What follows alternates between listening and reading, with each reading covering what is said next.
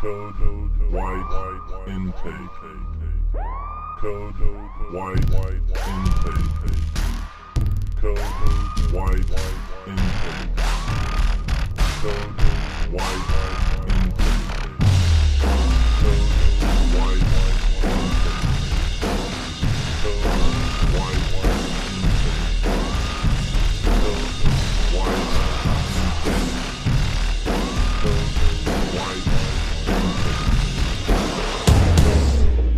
And we're back again, one more time, redundant as hell, uh, with assault precautions. And I'm Isaac, and I have been a tech since, I don't know, when did the Ottoman Empire fall? It was, I think, uh, 431 AD. Just Yeah, ballpark. go ahead and write me an email and tell me how wrong I am. It's fine. Yeah, if we got any Ottoman Turk Empire uh, specialists listening, You know there's a ton of those guys listening. there's at least 30 right now. They're tuning in. It's probably a good portion of our audience. Yeah, it's it's a really weird demographic, but you know we're hitting them, and that's all right with me. Uh, my name is Jody. I'm a nurse, uh, registered nurse, and working specifically in the psych field. Um, been doing it the whole time. I love it. I can't imagine doing anything else. I don't think I know how to do anything else. Yeah, you know, I had some some really sweet clinicals and really liked ER, and I was really drawn to that, and was selected for a pretty cool program at one of the larger, probably the largest hospital here. And Nice. Out of I, they picked seven, Oh wow! seven. You know what else I've done? I I can drive a forklift. uh-huh. And and fun fact about Isaac, I used to be an electrician. Electrician. I was an electrician apprentice uh, for a few years down in South Texas. Wow, well, okay, so I was a uh, I was a Photoshop artist for like it. twenty years. Can you make me look cooler? I can make you look at least cool. Uh, well, that's saying a lot for me then. It's it's like life. I could walk up on any image that any artist spent 20 hours working and go, mm, you know, a little more red, or mm, I could fix that. yeah. It's- what what are you going to say when you go into the Sistine Chapel? Oh, you know, I probably would have changed the hue on that one flesh tone a little bit. Yeah. We could probably pump that up. We need some more angel penises. Can there be more angel penises Yeah, in the Sistine Chapel? I'm not saying that there's none. I'm just saying there's not enough. There's not enough. Yeah. So we're we're picking up where we left off uh, last week, talking about schizophrenia and uh, and psychosis and the the symptoms uh, thereof, and we we touched on a lot of the the you know biomechanics of it, but uh, we as we were talking, we kind of just uh, came up with more ideas, and we decided to stretch this into two chunks. And uh, like last week, uh, Jody doesn't know what I researched, and uh, vice versa. So we're just gonna have a fun discussion with it. But um, uh, this week, I, what I what I didn't get to touch on that much last week was one of the symptoms of psychosis and schizophrenia that I, I, I'm particularly interested in is um, the the speech disorders and and the speech abnormalities uh, uh, in communication when it comes to uh, schizophrenia and psychosis and stuff like that. Um, what uh, w- we loosely call it in the field is word salad. Word salad. Yeah, it's crispy. It's got croutons, little salmon.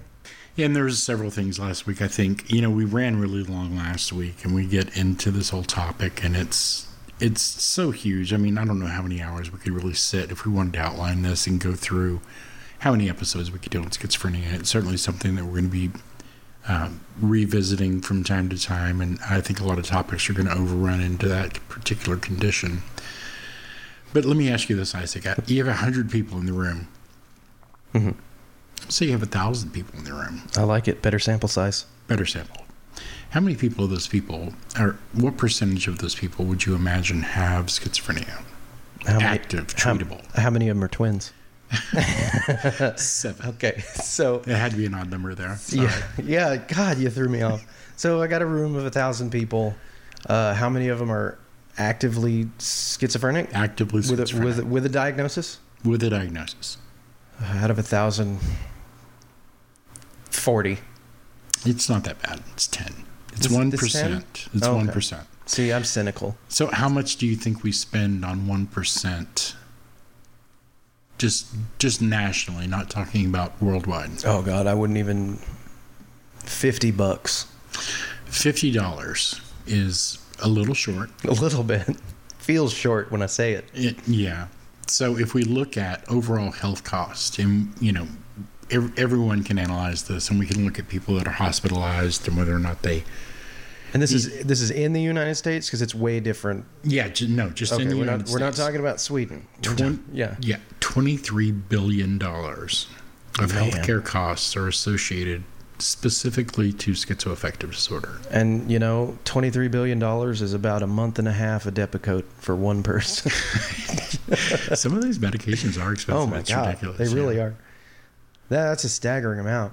It really is. If you look at, and we're just talking about one condition. We're not talking about cancer or, you know, uh, heart conditions or you know, respiratory things that hospital wards are just full Yeah. of. We're talking about something that I don't know. A lot of people maybe even don't even know anyone with schizophrenia. Yeah. And that's common. You know, a lot of people and patients go unidentified and untreated. But when we identify 1% of the population as being schizoaffective and across the spectrum somewhere, we're talking about 23 billion US dollars being used to treat this condition. I mean, I'm happy with anything over zero because these guys are in trouble. Yeah. I mean, could we could spend five, ten, twenty times that, you know, easily. And still basically not scratch the surface. Yeah, it's it's difficult, you Yeah. know, and a lot of these medications and a lot of these treatments are really only geared towards the positive symptomology, you know, the right. the paranoid schizophrenia, the uh, internal stimuli type stuff, where we can really have some medications that get in that begin to alter those symptoms, Yeah. but not the long term cognitive or dissociative conditions that we see. Yeah, or like the negative symptoms, like uh, you got negative schizophrenic symptoms. Here's some sertraline. It's the Yeah. best I can do. I, I mean, how do you even begin to approach the lost ability of a person to, to earn, and you multiply that across 1% of the population of somebody that, even if they're working, even if they're functional, are not reaching their potential? Right. You know, it's just difficult. Wow. That really puts it in perspective. Yeah, so Okay. the number is, We could, we could always do more. That's for sure. yeah, I mean, we could make up whatever number we want. It would be a staggering amount, and it's all just bathed really in this um, sense of just loss for individuals and families. And, you know, you could look at per capita or G- GDP or however you wanted to figure that out of healthcare costs across the, the country. And I don't think really any number that you put on that does it justice because it's just, it's really Because it ruins it ruins everything. it for for not only the person that suffers Mm. for you know parents and brothers and and family members and children and all of those people that are involved Which makes me think of that number 51 from last week. 51% of people with a diagnosis of schizophrenia have attempted suicide. You know why? Because it's probably a lot easier to be dead. it's just it's or at least it seems that way. you know we're not even talking about necessarily the positive symptoms which i can only imagine how difficult it must be and you know uh, who's the cnn guy um, the real smarmy guy you know you know what i'm talking about Is he the medical advisor? no no no no just the guy that always says the news on there Wolf Blitzer, Anderson Cooper. anderson cooper there you go. Anderson Cooper uh, actually ran a, a special episode on schizophrenia, and he uh, basically put on some headphones, they were earbuds, and for an entire day had people talking into these earphones and super negative symptoms, you know, super um, invasive command type hallucinations, that- Accusatory and Oh, tearing him super down. I'm sure. menacing. I would have And- loved to have talked shit to Anderson Cooper dude, for an 24 hours. Oh I- my god. Yeah, I watched, right? Especially Anderson Cooper. Especially him. He's just so charismatic. I hate he it. is. He's so pretty. but to watch him for an hour of just doing basic shit, like trying to write a check, Oh my god. and, and they gave him a sheet of just like simple fourth Write a grade. check. Yeah, So sim- this was done in 1992. But they gave him like a, a, a full page of like fourth grade math equations. oh my god. And he's How'd sitting there and he's struggling to get it done. He's Yeah. just struggling. I mean, and Anderson Cooper's not dumb. He's like super smart. Yeah, he really is. And it just showed him go through the course of the day, just even interacting in public, walking in parks, and you know, at the supermarket, you know, trying to do his shopping and, and write a check at the end of where he's, you know, trying to pay for his items, and he's having difficulty. And this is Anderson Cooper. Yeah. You know, I used to watch him every year on New Year's. Him and Kathy Griffin just drink. so I can imagine how much harder it would have been to listen to 10 Kathy Griffins in your headset Yeah. and try and go on with your daily life. I can't imagine. Yeah. But to watch him, someone that's really full functioning, step into a symptom set that's super disturbing and to try to function just at a, like, we're talking like an elementary level, just basic shit that you do Yeah. during the day. It was, it was really eye opening. Now it makes me curious on what kind of things Anderson Cooper does during the day. I bet there's a lot to do with kale. you think it's kale? There's probably a lot of kale business going yeah, on. Yeah, there's a lot of green smoothies. yeah, It's, it's they're probably gross. so much. Yeah, but uh, you know, going back to uh, what I was saying about uh, one of my, I'm gonna say I'm gonna say it. Maybe it's insensitive. My favorite symptom of psychosis and schizophrenia has to be the the speech business going on. It's the the distortions in the way that they communicate. Uh, word salad being one of them. Uh, you know, we call it loosely word salad, and you guys out there, you know what I'm talking about when you have that patient that is just babbling out loud, all kinds of stuff. It doesn't make any sense. Uh, sometimes it's uh, humorous almost to us because it's so out of reality. Uh, but it's it's a super pervasive thing with these guys. And uh, once I started to crack open the research, um, outside of my own experiences, there, there's like s- several subcategories to it, and they've kind of divided it up. So one of the things that you see with these guys is something called clang associations. You ever- Yes. you ever heard of that? Yes. Yeah, yeah. So it like it follows a rhyming pattern. Like they don't really have anything to do with each other. They just rhyme. So imagine the worst: systematic, sympathetic, quite pathetic, apologetic, paramedic. My heart is prosthetic. Perfect. Yeah, That is perfect. feels good to say it. Do you remember the guy we had? It was God, like eight or nine months ago, and he would sit over by the window. He would sit, and it was almost like a rap he would do. You remember this guy? Mm-hmm. And it was just he would go on for 10, 15 minutes, just not loud, but Yeah, just- verbal, yeah. and just go on and on and in a rhythm, in a mm-hmm. rhythmic Yeah. pattern.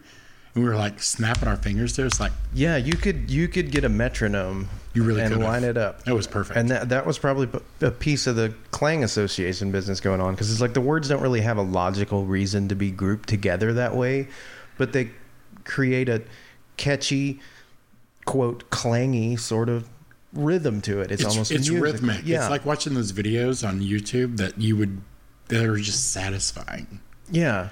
You know, you're like, I have no idea, but like the completion of something that you're seeing on YouTube is like those are satisfying videos. You know, and me as a musician, sometimes when you, you get the patient with the clang associations, it's super satisfying because it's like, you know what? He's switching from the E minor to the A minor, Perfect. and it's it's great. It's perfect. Never dropped out 120 BPM. right? it was good. He stayed in there. But you know, those guys are feeling some sense of calm and some sense of satisfaction out of being able to find that pattern and that rhythm and repeat it over and over and over. Yeah, because I bet it makes you feel like you're in control. it does. You know, It I've does. never been in that situation where I'm having clang associations. Thank God. But well, the night is young. It could be by the end of the day. But uh, you know, I, I can only imagine that it's like it's probably empowering. Where if you can just take control of it and make a rhythm out of it, at least you're managing your symptoms somehow. Yeah, to them, it really is, I think, a part of management of the overall symptom. So another one of these features of the of the speech business, which is the term I'll keep coming back to, speech business. The business. the business is something that we call tangentiality. Explain. So tangentiality is um, you're you're a person and you're speaking and you're trying to communicate an idea, but your thought process can't stay on that idea. You just keep wandering around in the construction of your language, where you're you feel as though you're communicating something, but you're not staying on topic in terms of linguistically. You're not staying on topic. How, Jody, how do you feel today? I feel sunny yellow. There you go. Ask me how I feel. How do you feel today? Well, okay in myself. Uh, what with the prices of shops being what they are and my house being around the corner, and I, I keep a watch for the arbiters most of the time since it is just around the corner. Otherwise, I'm fine. Sweet. That is perfect. I mean, I got my idea across to you. I told you I was okay. I told you I was having a good day. So, you know, you're. I've answered the question, but it, I took a really long way around to get there because It's- I can't. I, yeah. it's it's tangential in its nature. You, you, you know, your language is trying to say, "Oh, I'm fine," but you had to go a really long way. There's a lot of paths that you had to follow that deviate. They ultimately get you there. Yeah, and I mean, certainly we've seen that where we ask simple questions like, How are you feeling today? And we end up with the grits were too salty for breakfast. They were. I had them. They're not good.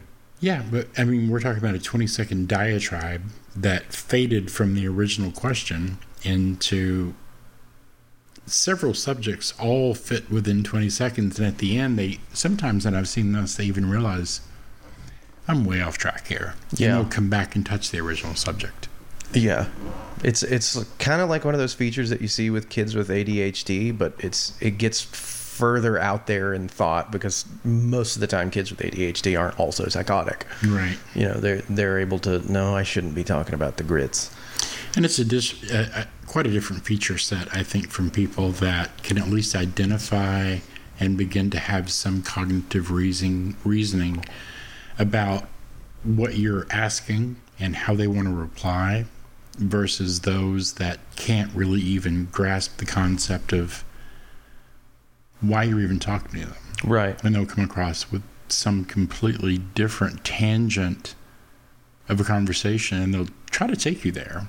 And even with redirection, it's difficult to get them back. Yeah, because you know it's difficult for them to get themselves back. You know, they just they just go where the wind blows. Yeah. So another uh, another feature as it as the uh, speech as the business the, The speech business, All gets right. a little bit uh, more severe with these guys. We have something called uh, neologs. Tell me. So a neolog would be creating new words altogether.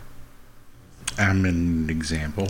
Um, I got so angry that I threw a dish at the Geshinker and sort of balklied the whole thing up. Yep. I can identify. Yeah. See, you get what I'm saying, but a couple of those words, they're not words. Yeah.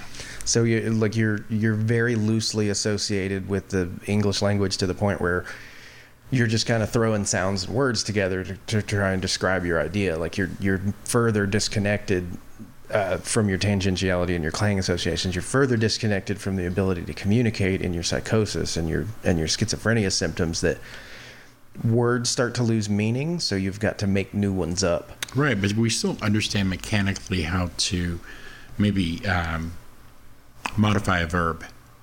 Right. You know what I'm saying? We still understand how to phrase things and how it might sound were it an actual word, but the association of the actual construct of the language is impaired. Yeah, Uh, you know, uh, even though it's not a word, you know exactly what I'm talking about. Like, man, I got really, you. I really balklied the whole thing up, didn't I? Completely buckled You, you sure did. you, you New York Jets the whole thing. Ooh. You balklied it. So I'm, I'm a Josh Allen fan, so Well, hey, listen, I think that they're going to be the first team to lose to a bye week. Those poor guys. uh, and and with neologs, um, uh, neologism, there'd be a there'd be a Balkley for you. Uh, you can use common words like in a in a bizarre or, or idiosyncratic manner, uh, where you're you can't quite pick out the word that you're trying to come up with, so you use other words to represent it. All right. It's a little less abstract than Balkley and Geshinker, but uh, uh, I can't think of the word um, for this device right here in my hand. It clicks, it writes things. Uh, uh, it's a paper skate. Paper skate. Yep. I could have said ballpoint pen, but I couldn't quite get there because I've got a lot of stuff going on in my head. I got a lot of symptoms. There's a lot of gray matter stuff going on. There's a lot of chemicals. So this little guy in my hand is a paper skate, and the, and there's this thing that's wrapped around my wrist, and it's got two hands on it, and the numbers uh, uh, twelve and one and two, and that's a, it's a time vessel. It isn't though. Well, not to you.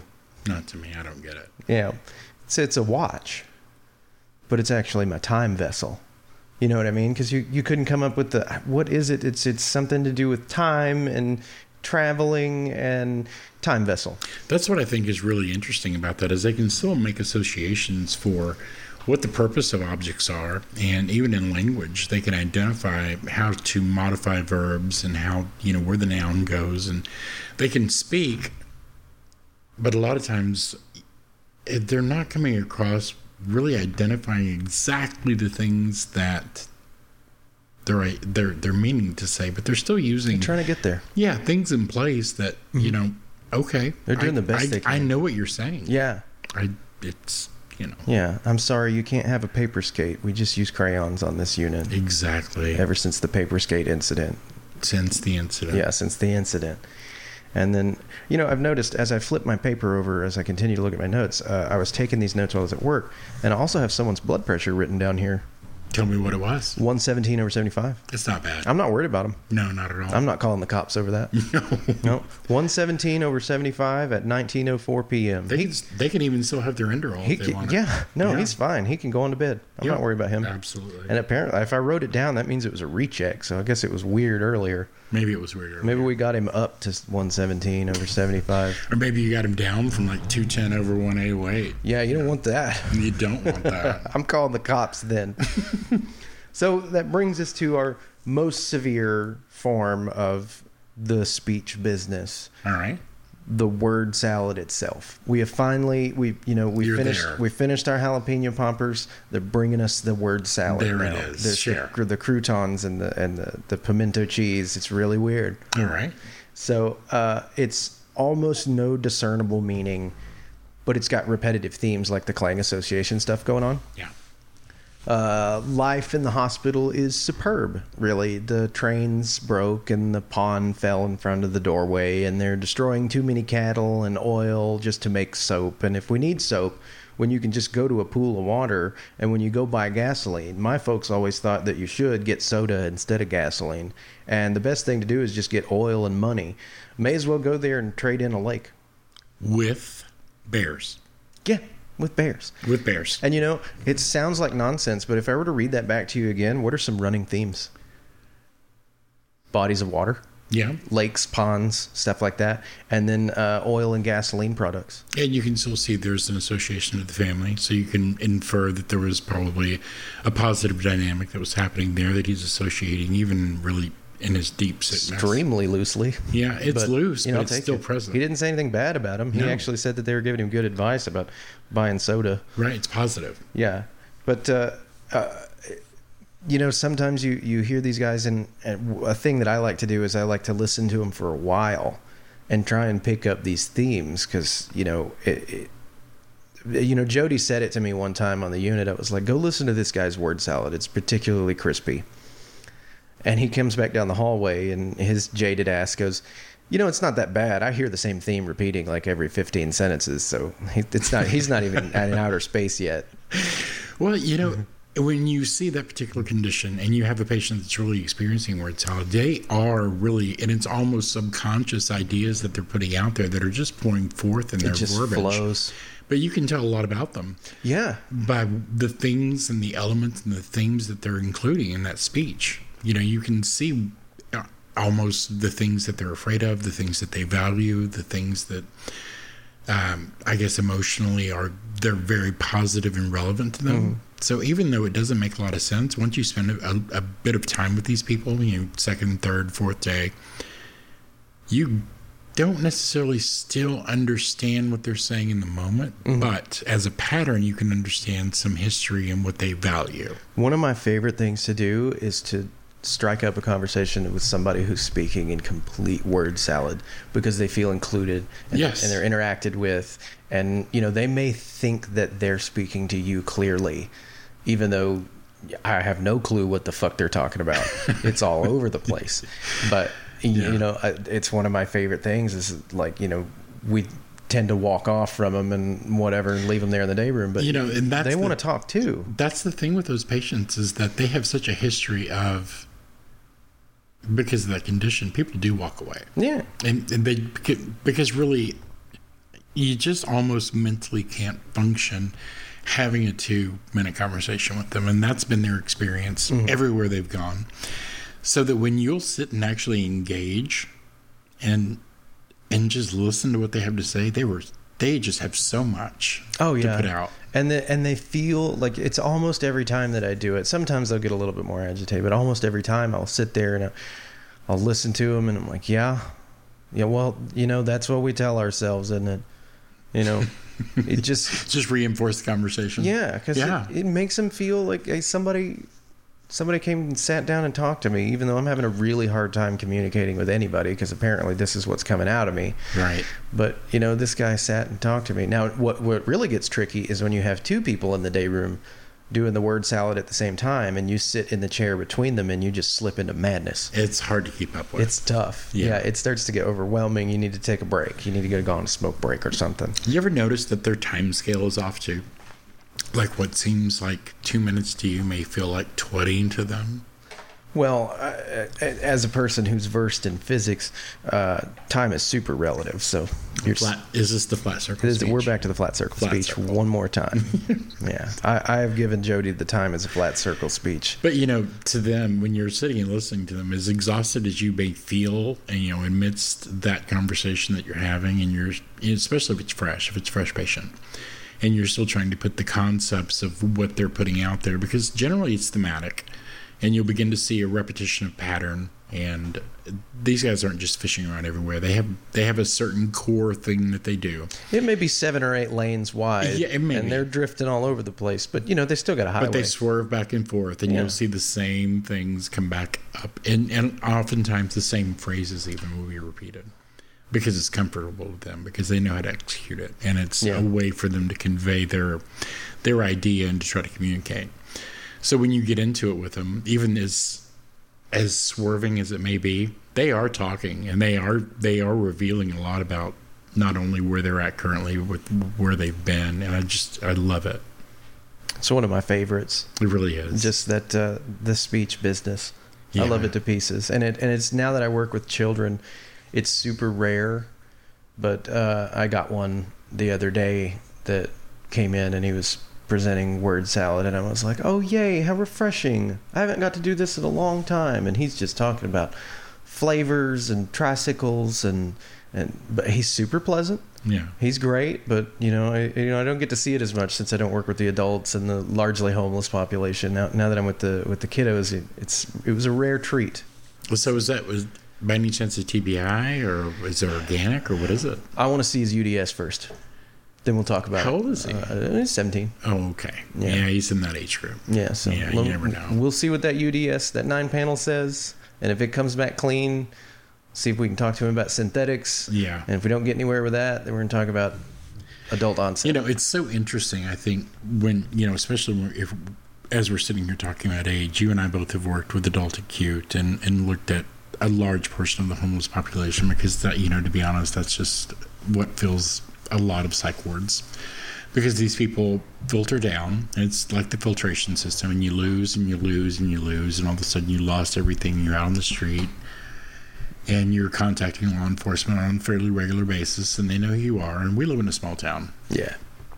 and um, you know, there's regulars. I, I would say probably in our community, there's three or four hundred, of which I don't know, maybe forty or fifty are pretty regular, mm-hmm. being able to make contact with the police, and we know. But tho- that's no accident. Homelessness doesn't cause schizophrenia. Schizophrenia causes homelessness. It sure as hell does. And you know, Well together, said. yeah, I mean, together with a lot of different mental disorders, these are people that have started that were that have lost some level of function, that have um, been treated poorly by the the healthcare system, and maybe disconnected from their families, or maybe they didn't really have a strong connection. That continue to fail through these different things, and it's not on purpose. It's not that they're they're not trying; they're just not functional Yeah. and they sift all the way down to where they're now sitting out at the corner of some main street in your town. And I know you guys know this. I know you've driven by this guy, and maybe you've even given him a couple bucks Mhm. that you know is off. That you know, you, they're just not there. They're not exactly. They're not like your neighbors. They're not like the people you work with Yeah. you know So we see those people in adult acute. We see them pretty often. When we mm. see young people like that with these onsets of, you know, these symptoms of, of hard mental illness, word mm. salad, disassociation, you know, you're looking at much more of an organic cause. Maybe there's a tumor or a viral illness in the fetal environment. Something Yeah. weird has happened. It's not by accident. It's not random. Something has happened. Yeah, there's a there's a whole bunch of factors that go into that. Yeah, you know what I thought was really interesting on the schizophrenia, and so many different things come into play there. But you could have a virus as a pregnant woman, and it may pass. You may not even really be that symptomatic. You may feel bad for a few days, and maybe you had a fever. Well, let's say you had a virus, though. Your baby has now the potential to develop a, a fairly significant mental illness as a result. Yep. And you know, we go back and look at those, and we look at um, in the history when we're doing H and P's, and we're trying to figure out well what happened because there's no family history here. And you go back, if, if it's even available, which certainly the records are better than they were before. You know, it made me think of something that I need to sit down and talk to Jody about. Where we could do a whole thing on fetal environment. Oh, but I, I just want you to know, out of context, the note that I wrote down to remind myself to tell you about uh, fetal environment. I wrote down Dutch hunger winter babies. Oh boy, You know what those are? yes. You do? Okay. Well, so, so this is not even going to be on the air. We're just going to go sit outside with a beer and talk about Dutch hunger winter babies. But you know that happened. That's happened in several places across the span of history. As we were recording, Ireland had a had a the spate of that. Spain had a spate of Yep. that. Um, the fetal environment is just. I mean, so many things are happening there, and I long for the day where we can really take a patient that has a full, detailed medical history of. I mean, we're talking like I got it sniffles at three. What happened? And I have records of that, and I have chemical uh, histories of that, and labs that I can look back on, because I may be able to find something in 20 years that's relevant now to science that I'm beginning to show as an indication for a possible comorbidity later Yeah. in life that I could see back that happened when they were three or four or five or whatever. Or you get this you get this seven year old that is having panic attacks, and you're like, why? And then you know they've got a functional home, uh, everything's non abusive, it's fine at home. Like, what is going on? Well, mom was getting abused during the uh, pregnancy, absolutely. and she was saturating the fetus and the fetal environment in glucocorticoids or cortisol. you know, and so they were just literally swimming in stress hormones and meconium. and we are going to do. And you think schizophrenia has been part one and part two? Wait till we get into ACEs because. And I'm just going to touch on something that I, I love Nadine Burke Harris so much, and I can't tell you how pivotal her entire research project Is that has the been. is that the TBRI lady? yes. Yep. And and let me just give you this guys this quote, and I want you to think about it because in upcoming some point soon we're going to be touching on ACEs, and I love her quote of saying, you know, you have a fight or flight response, which is fantastic if you're in the woods and there's a bear. But what it's not so great is when you have the same fight or flight response wired into your brain, and the bear comes home every day at 5:30. Ooh.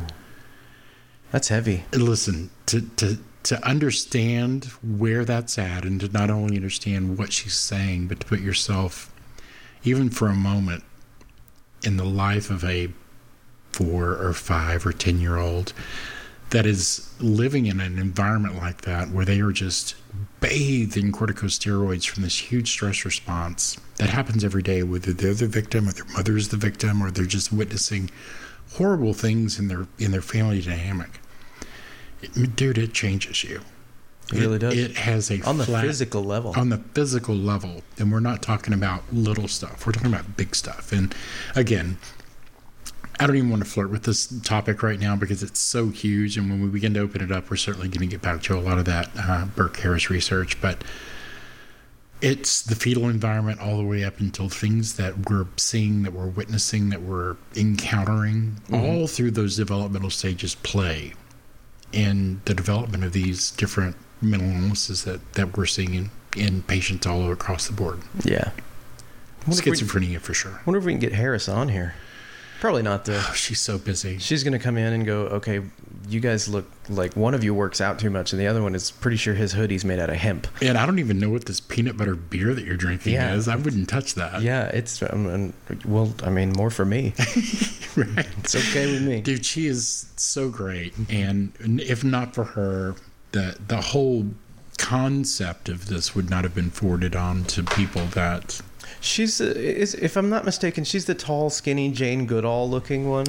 a little bit. She started at, you know, not to get too far off in aces, but she started a clinical a, a clinic that was given in the very center of San Francisco, in a very rundown, low income urban uh, kind of side of Skid Row. the the inner yeah really Skid Row and demographics showed why are people sicker in this sector of the city? It doesn't make any sense because all around it it's not that way. And right here is there some chemical dump or what's going on?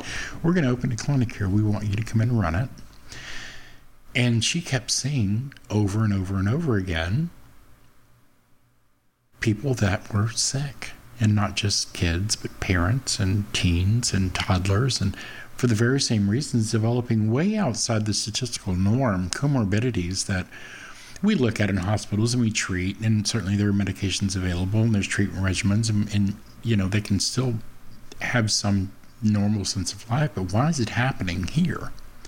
And she really narrowed it down to this environmental thing that was happening that was creating a chemical neurostorm for these children that were Neurostorm. yeah, that were growing up, that were just encountering, I mean, across the board, all kinds of things cancer, cardiac disease, hypertension. It's just, it's crazy. Yeah. And the res- research is just irrefutable. I remember taking a TBRI course like two months ago, and I definitely remember this whole. It was like a 45 minute segment. She talked about this. But, dude, when you watch it, you're like, that makes so much Yeah, sense. really Why does. has no one figured this out before? Because I think it was her or one of her proteges that uh, that I heard say something uh, in a training course at work in the continuing education that you required um, a few years ago, and this is a statement that really really stuck with me. Uh, a child won't do well if they wanna. A child will do well if they can. If they can. Boom. it you know it's an it's an environment that has to be fostered throughout and you can always look at people and go well i just came from a shit background and i just did so well because i was motivated to not be like my parents kudos and motivation is worth a thousand pounds of could have would have's but we see more positive outcomes in people that are supported that have positive environments and a loving relationship and a positive family dynamic than we have with adversity over you know people that are just looking to show them you know i'm gonna i'm gonna overcome this Ben. i'm gonna i'm gonna be better than my parents Okay. we hear a ton of those stories but overall if you look at the averages people that are reinforced that are loved that are given positive stimuli do better Yeah, they do. they just do Given that their fetal environment doesn't prevent them from doing better, you know. Well, again, when we have those situations where we have positive reinforcement and love and positive family dynamics, we don't have fetal alcohol syndrome. Yeah. We just don't see it that very often. Yeah, which is why anybody that comes to me uh, saying the argument nature versus nurture, I immediately restrain them. You are mad about that. I, I hate it. I still think there's some some crispiness in It's there. It's nature and nurture, hand it's in both. hand. It's both. But you can't say this is nature and this is nurture, and they're mutually exclusive. I will slap you in the mouth. I don't want to fight you. It's, I will come at you like a tornado of fingernails. right, but you could. I mean, I could. I, I don't want to because I don't want you to hit me in the face. but we could sit here and draw absolutes that were absolutely nature, and we could sit here and draw absolutes that were absolutely nurture, and we could show the differentiation, and then we could certainly draw some some likenesses and bring situations to the front where both things were mutually involved and both things were mutually exclusive, and show cases where people were successful. So, segueing in, uh, one of my other favorite things that I wanted to bring up that we didn't get a chance to do last week is catatonia. Boom. The the good old fashioned, and a lot of times it's easy to fix. Oh, we'll, we'll get to that. Yeah. Because I, I like a good catatonia. I like a good EPS. Because you know what? It's a super quick victory. Some of that EPS though, oh, Mm. it's only treatable. It's not fixable. I've seen it. I've seen it. I've seen it both ways. I've seen it that's really hard. I've seen it just like oh, a little cogentin, and he took takes a nap and comes back to the nurse's station. and Goes, sorry about that. Yeah, but that's daily. And if I don't give him Cogentin tomorrow, he looks like terrible. Yeah, he's bent into the shape of a question mark.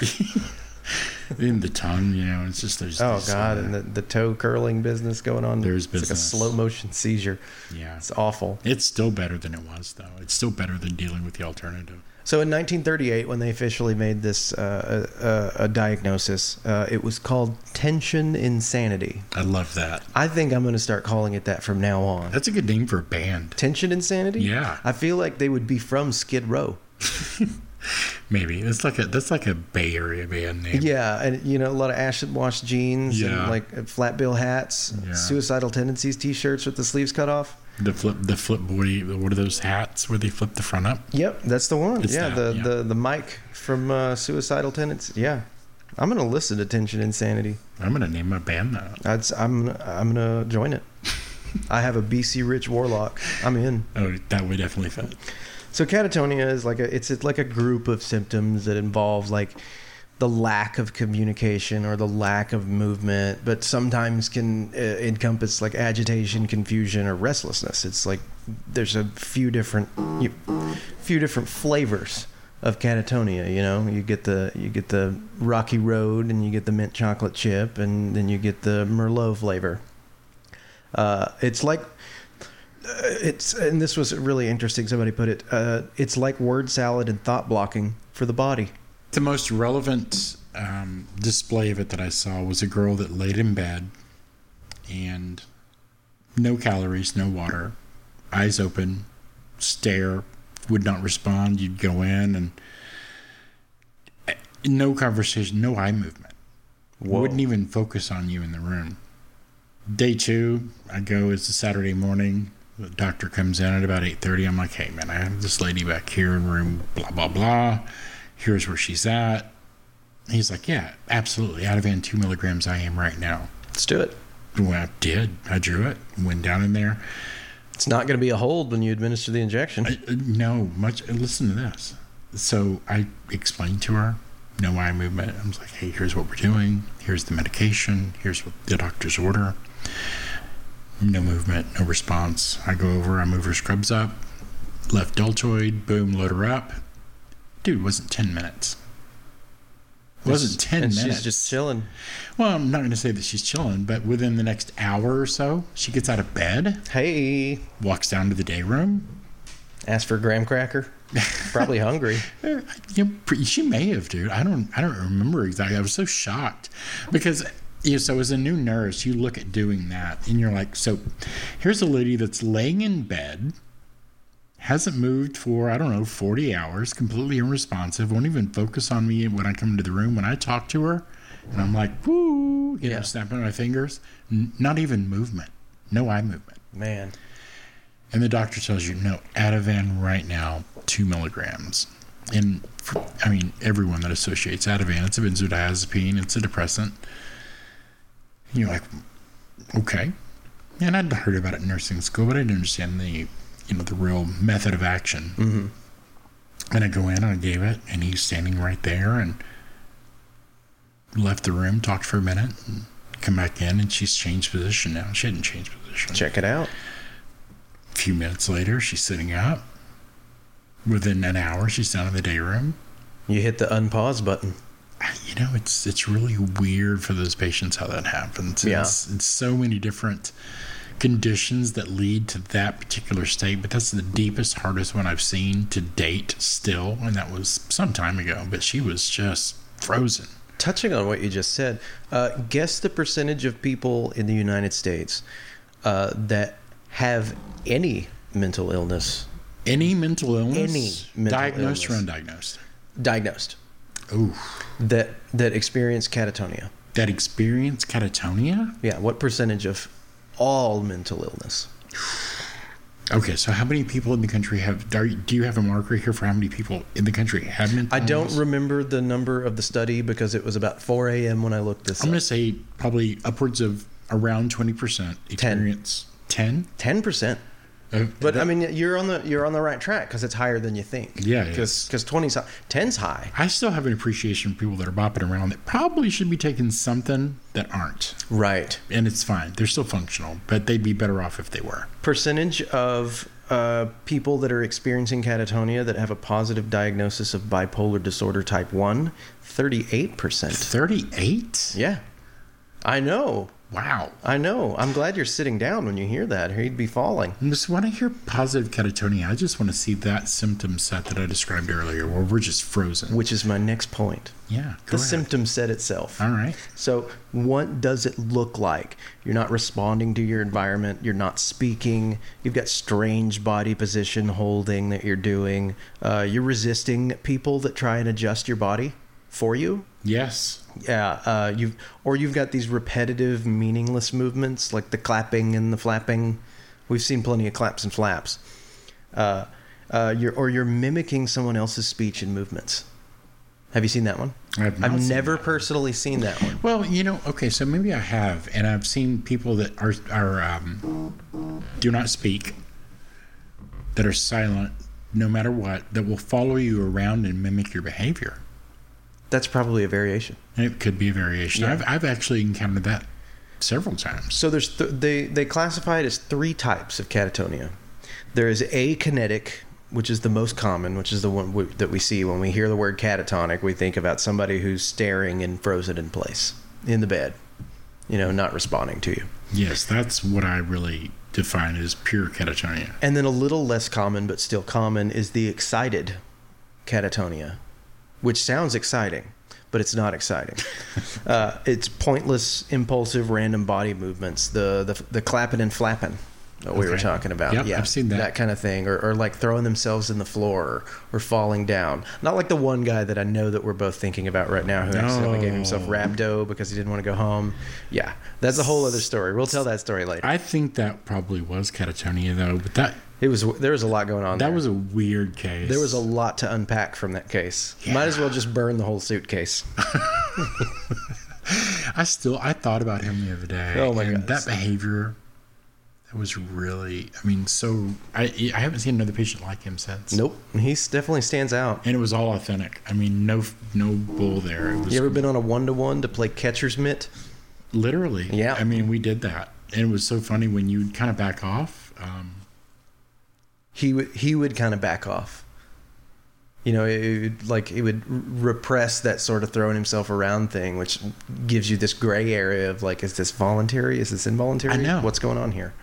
So listen, for you people out there that are wondering, let me just tell you, this guy would stand in the hallway, raise his arms out like a cross, and fall, and he would fall like 100% speed if you tried to catch him. Yep. If you didn't try to catch him, he would do this weird feigning thing, like he was almost going to fall, but then he wouldn't. Then catch himself. So then it created this weird, like, well, is he or is he not? Is this behavioral or is it not? And then we tried to not catch him a couple times, and he just banged to the floor hard. Yeah, and you're like, oh damn. Damn it! Yeah. I let my one to one get a contusion. no, literally. This guy ended up going to the hospital, and his creatinine kinase was like twenty thousand. the range is like twelve hundred. Is ridiculous. yeah, I remember that. Yeah, I, I couldn't believe how high it was. And the they pu- they punted him back to us. They got him more or less stabilized. we took that patient back at I think forty four hundred. But he was making such a decline. Yeah. They figured that, you know, he was going to resolve in a couple days and he was still so catatonic. So, the third type of catatonia is called malignant. And it's when the first two are untreated, the first two, akinetic and excited, uh, and they become uh, a health problem. Uh, high blood pressure, low blood pressure, or like the, especially with the ones that are just laying still, you get blood clots, you get dehydration, you get starvation, you get kidney failure.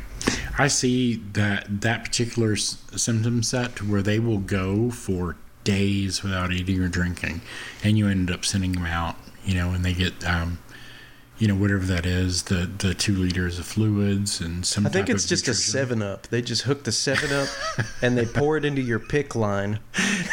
It's like here's some crushed up Lucky Charms. Yeah, eat But, up, buddy. You know, whatever that thing is, but in in you know they're Is it a probably bolus? suffering. Is that what we're talking? Oh, the it's a bolus bag. It is a bolus bag. Yeah. yeah. But you know, depending upon their nutritional status, you'll see that in different labs, they'll pull labs, and like albumin is one for protein deficiency. So they'll figure out exactly how starving these people are. Mm-hmm. You know, from from just an overall you know caloric deficiency. We know that it's the rule of fours. So you can go what four minutes without air. Four days without water and four day four weeks without food. Right. It's the rule of fours. I'm gonna try and do all four right now. Don't.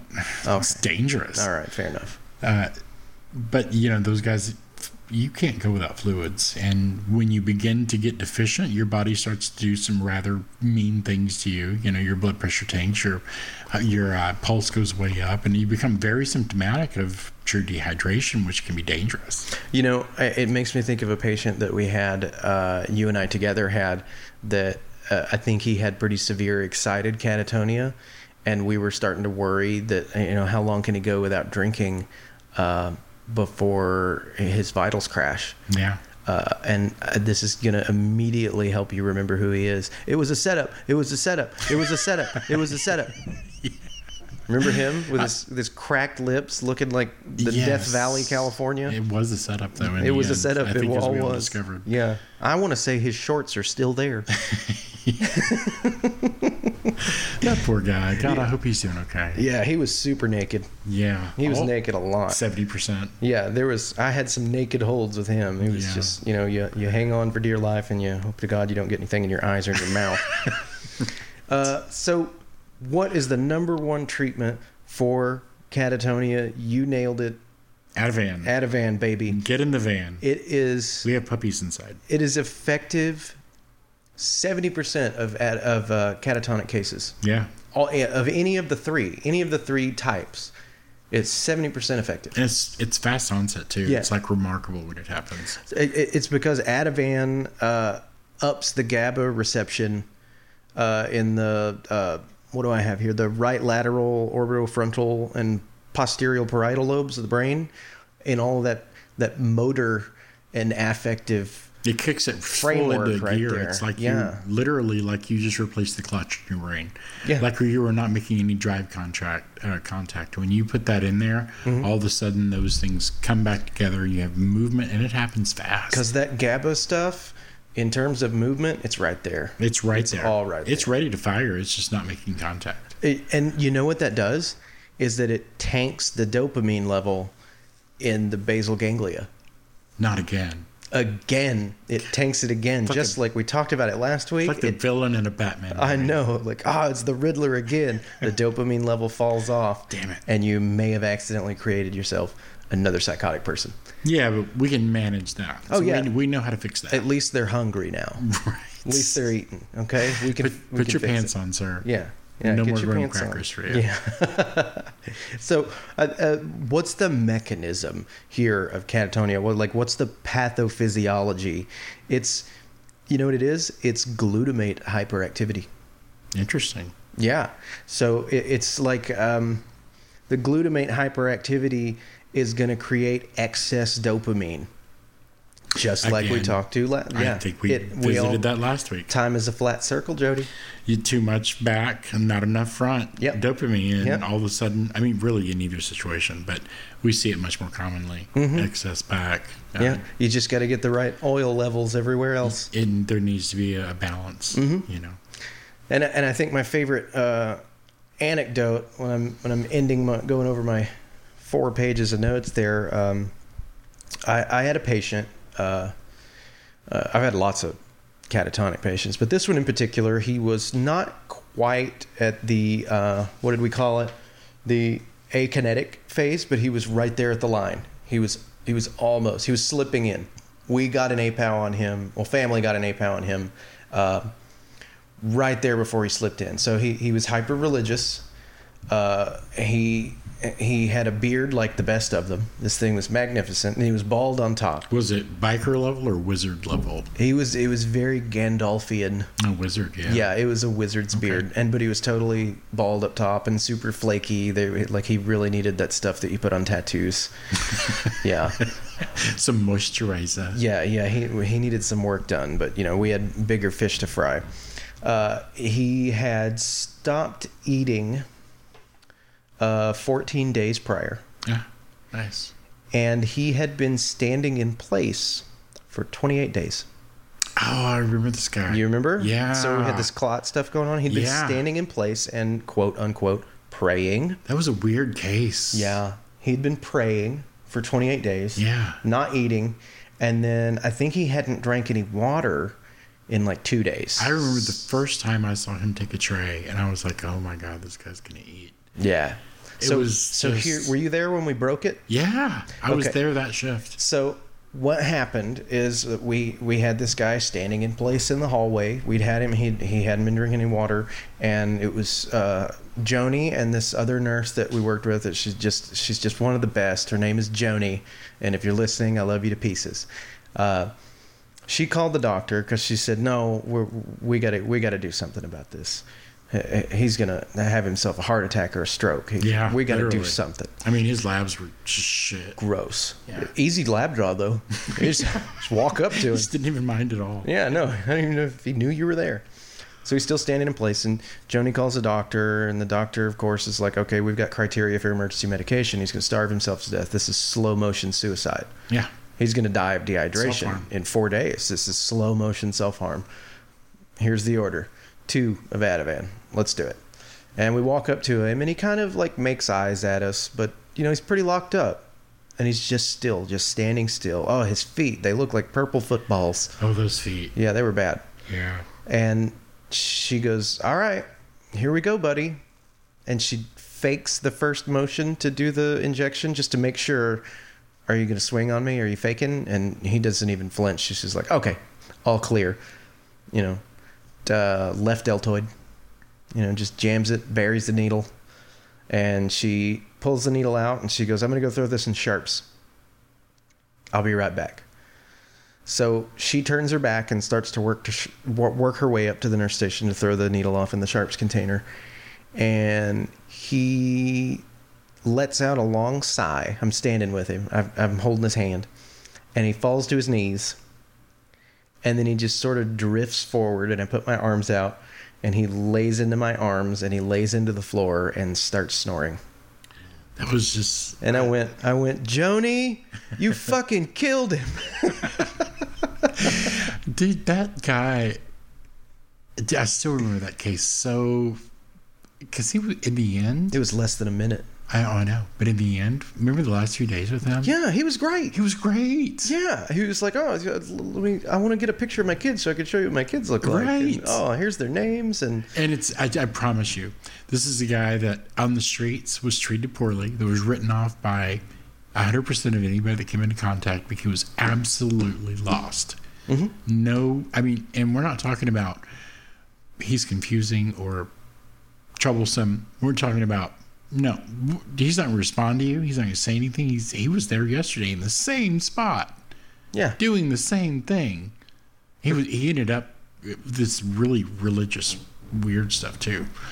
yeah. It was like it was like this weird jumping back and forth between like Yeah. it was it was like this Amish business, but if like if Amish folks were also from the Nation of Islam. It was. It was I don't know. I think he made up his own religion, and I, I was convinced to be a follower. He he he had my support. Whatever that was, though. But you're 100 percent right. That Ativan just and it worked so fast and changed the the nature of this guy's life. You know what we did is that uh, once he started snoring, you know, he's respirating fine. We got Yeah. a set of vitals on him. We slid a pillow underneath his head, right there in Just the hallway, there. and and my nurse goes, "Well, we can't pick up a patient and carry them to bed. Here's where he's gonna sleep." And he slept there all night, and woke up the next morning and ate turkey bacon. yeah. I you, saw him do it. do you guys have Cheerios? Yeah. Like he's speaking? He, You speak? Yeah, I swear to God, it's just like reaching in there and hitting the reset button when you give Ativan to a catatonic patient. Yeah, it was a hard reset. It's a hard reset. yeah, he powered down, powered right back up, and Everything's working like, fine. Time for Lucky so- Charms. Apparently, the software works. Yeah, you guys got biscuits and gravy? I'm hungry. I hadn't eaten in a while. And sometimes, sir. My feet hurt. Like, yeah, I bet they do. Take a look at those things. His dogs were barking. That is such a neat case. I'm glad I'd almost forgotten about that guy, and if you hadn't brought him up, I, I there's just so many patients, dude. I, know you can't keep track of it. but that really was a very special case. I'm eh, glad you brought that up. especially with like the catatonic experience because that was super victorious because like this person's gonna die had he stayed out in the street doing that Yeah, he for, was just gonna fall over and die What forty cents worth of medication? Yeah. I mean, come on, it's just ridiculous. just takes two of Ativan give him those benzos go night night boom, and then boom turkey bacon turkey bacon. Yeah, it's just, and I know we got a little off the the course here of talking at schizophrenia, and, and I'm, we're not going to do a part three. We'll just come back and visit this at some time, but it just goes to show you how very, very broad this entire course of material is. It's just we could go on, we could make a thousand episodes. And there's a lot going on Yeah, we'd still be like, oh, you haven't covered this, and oh, what about that? yeah yeah we forgot about the overlap of hyper hyper religiosity and schizophrenia and the adherence thereof and So much. Oh yeah, or or people with dissociative identity disorder who have alters that are schizophrenic and they aren't schizophrenic and yeah, there's there's a lot there's a lot of business. it gets complicated. Yeah. So again, another fun episode of Assault Precautions, and looks like um, Isaac did all the research this week and and really made it to where it was super enjoyable. And you know, again, there's so much more that we could uncover, and I think we're gonna give schizophrenia a break. And I did want to ask for one quote, Isaac, from the book this week because it's it's been really popular, and a lot of people are like, "Oh my god, I have to see Are they this book." okay? I don't. I, I didn't write one down, but I'm just gonna give me just a second to come up with one for. Okay, got it. Got it. Uh, this patient, uh, his IQ made him present as though he were about three or Okay. four, and in his distortions and his stuff going on, he thought that the word "hit" was an absolute synonym for the word "fuck." Okay.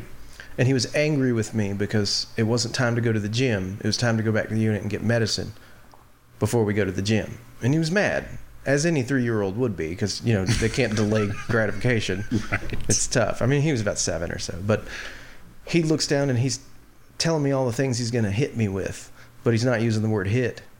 And he, Oh. I hate this child looks me square in the eye and goes, I'm going to fuck you with that pecan.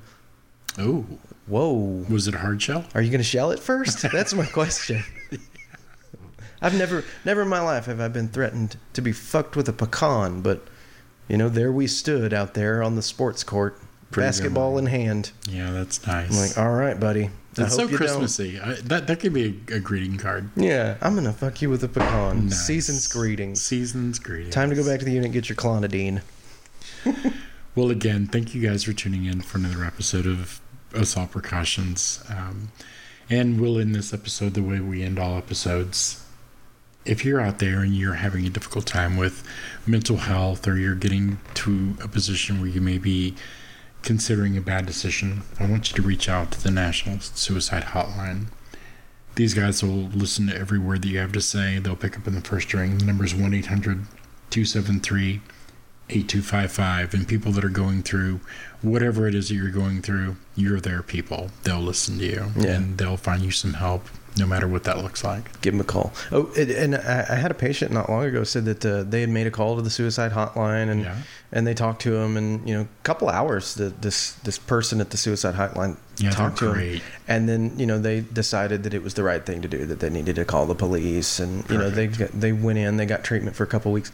This uh, person that spoke to them at the suicide hotline then made contact again 30 days later just called the patient back out of the blue i love that hey how are you doing i remember at first name basis just like i remember you were telling me this was going on how did the last 30 days go yeah you know, did you get did you get to go to, on the inside? Did you get some help? ha- I just want to follow up with you. I just thought that was just so damn beautiful. that organization is just full of people that do it because they mean it and because they want it and because their every phone call is is super important and they don't discount anything it's what they do and they're passionate about it. And i promise you that if you're encountering any feelings like that or you don't know where else to turn please call them. And again that number is 1-800-273-8255 And until we meet again, have some Pantera.